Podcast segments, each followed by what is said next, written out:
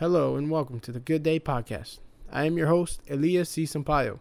I am an author and a graduate of Christ for the Nations Institute's pastoral major. Join in on the conversations where we will laugh and cry from our everyday struggles to pointless rants of life. It's always a good day, no matter what, is my Hakuna Matata. So now, take a moment to breathe and say, It's always a good day, because if we are still breathing, we still have a chance.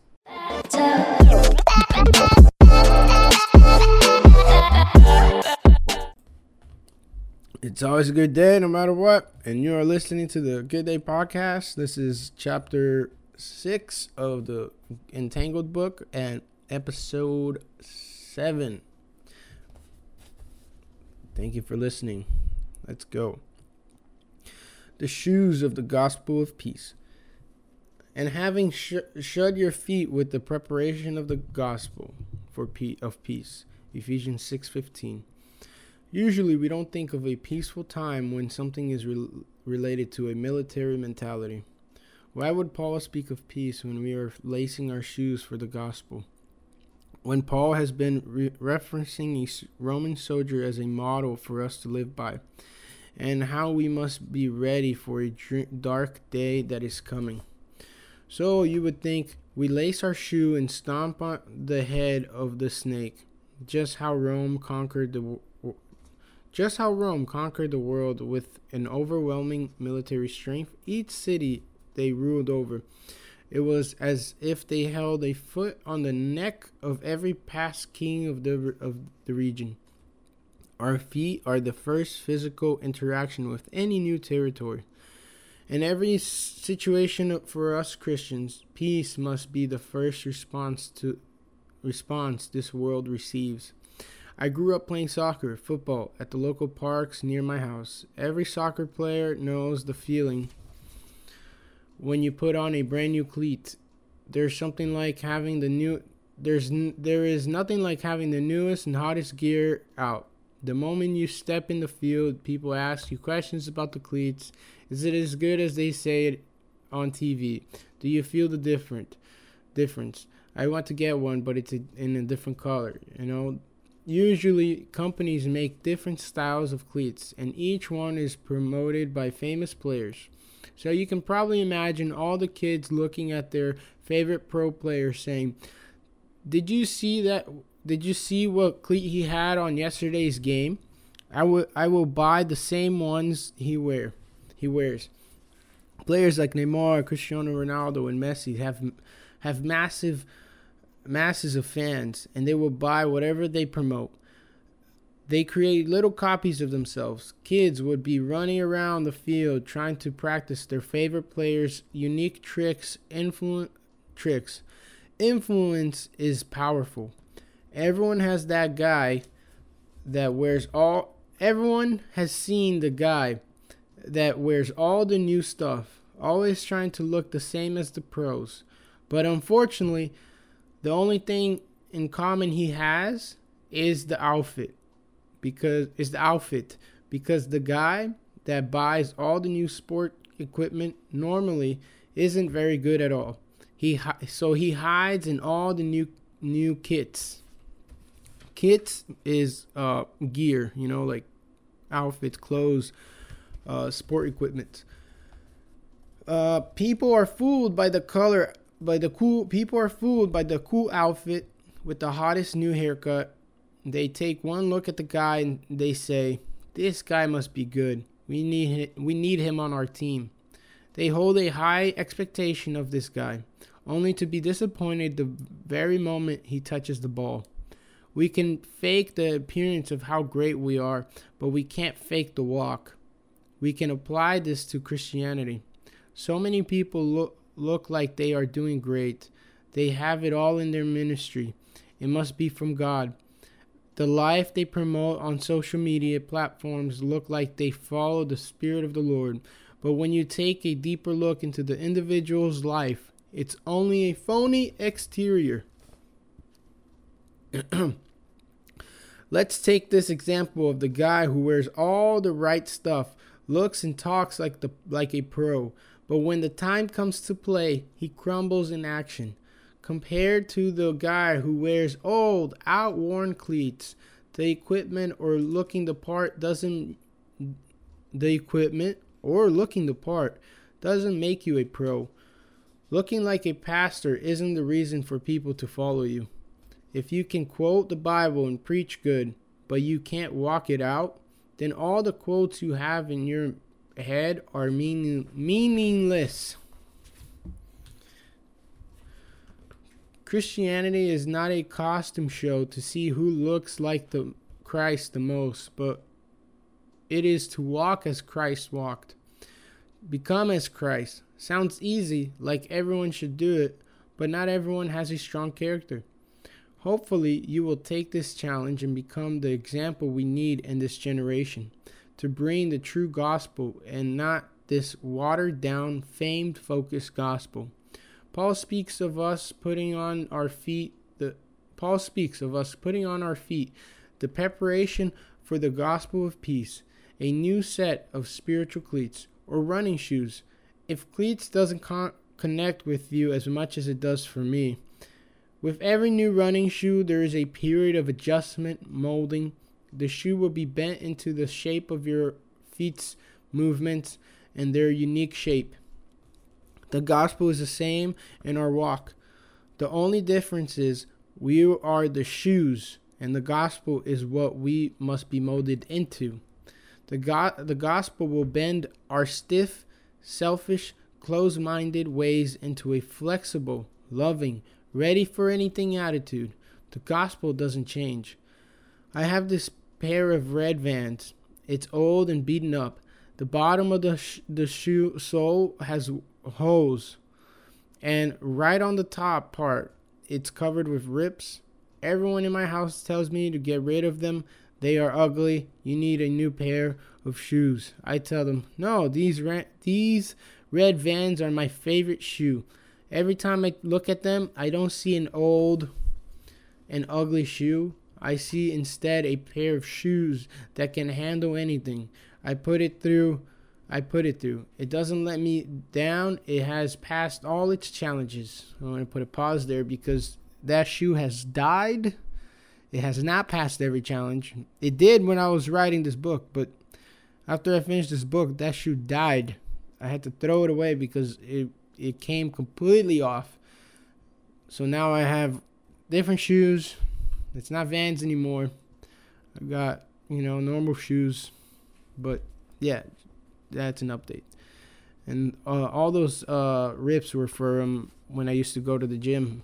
You know, I would wear them all the time. Right, back to the book. I believe we should be seen by God in the same manner. Every time He takes a look towards us, He sees vessels that can handle anything thrown their way. So put on the gospel, become familiar with all the work it takes to help the church. Go out on missions, build your community, seek new territories to expand the church, move forward, move from the pew- pulpits to the streets, expand your knowledge of God. Simply put, simply Paul tells us to make the difference in the world by our actions and not just by the image of someone who has it all together. Now, there is a second meaning for putting on the gospel. Therefore, whoever hears these sayings of mine and does does them, I I will liken him to a wise man who builds his house on the rock. Matthew 7:24. Jesus goes on to say that he who does not he who does not do what he hears from God is the foolish builder who builds his house on the sand. Is your gospel on solid ground? Do you have sound, a sound doctrine? Oh, oh. Page got stuck together. Okay. In this generation, everyone you talk to, everyone you talk to is Christian, but not everyone is a true disciple. Most people know little about Jesus, not the whole story of the king.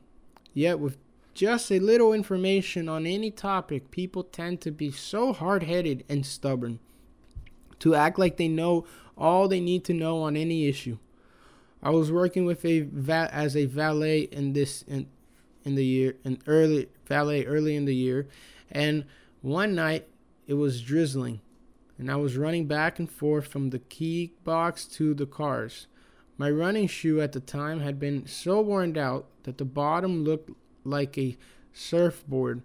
Well, at least that's what it felt like uh, sliding around the concrete, having zero grip to the ground. Every step needed to be taken with every step needed to be taken with caution. With no solid foundation and zero security in my footing, around the end of my shift, I was running to pick up a car for someone. In this location, I was working in the Dallas Country Club, and they have an underground garage where we would pick up the cars. True story. And as I was coming up towards the downhill part of the garage, my foot slipped and I fell on my knees. As my face was about to hit the floor, I was able to turn my body in a way that I looked like a rolling barrel. Yeah, I I slipped I fell and I rolled on my back. Due to the lack of grip of the bottom of my running shoe, I fell, hurt my knee, and ripped my pants. Oh, I forgot about that. Yeah, I did rip my pants. Yeah.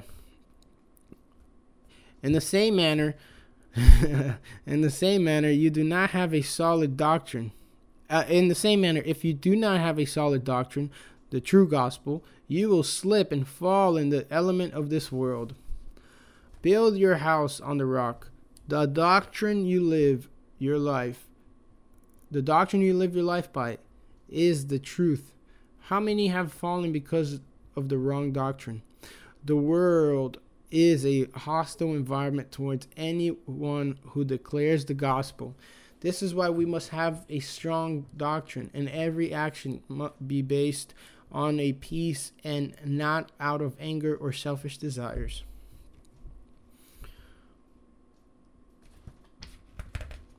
Yep. So yeah, man. Our first step into any territory is the gospel of peace. Get hit in the cheek, turn the other cheek. You know, that's how we we must never just react to those who don't believe or disagree with us with anger and stuff. You know, we always have to act wisely and everything. And with this book, man, as you can see, even with my narration, it's getting better. I'm learning to do better uh, to narrate. Maybe I'm doing horrible because right now I'm testing one year. I have the headphones where I can hear my my feedback from the mic, and the other ear it's just out. I don't have both ears covered with the headphone, so I feel like I'm doing better. Um, and my writing gets better as the book goes on for sure. Because again, this is my first book, so you got to think the first few chapters I'm struggling you know, I'm like, okay, is this is this how a book's supposed to be? But yeah, man, I thank you so much for listening. I appreciate it. If you want to support me, if you like this, go buy the book, go check it out. You see how my progress goes. You know, see how the progress of my writing goes.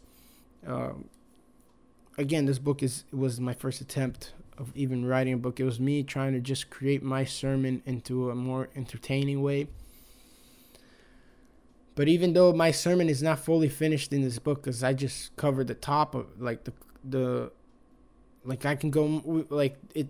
This is meant to be going more in depth. In depth, each each um piece of the armor of God can be can be more uh dissected.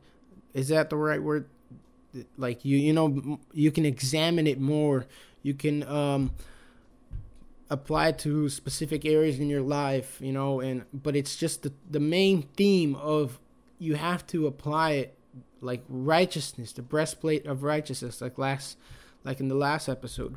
You have to it's not just having the faith that you're it's understanding that God is real and then when you have that in your heart, the heart tri- uh, tr- uh, transmits throughout the whole body that every action you take is meant is based on that God is real, and he and he and you know there if the God is real, the enemy is real. So we must act according accordingly.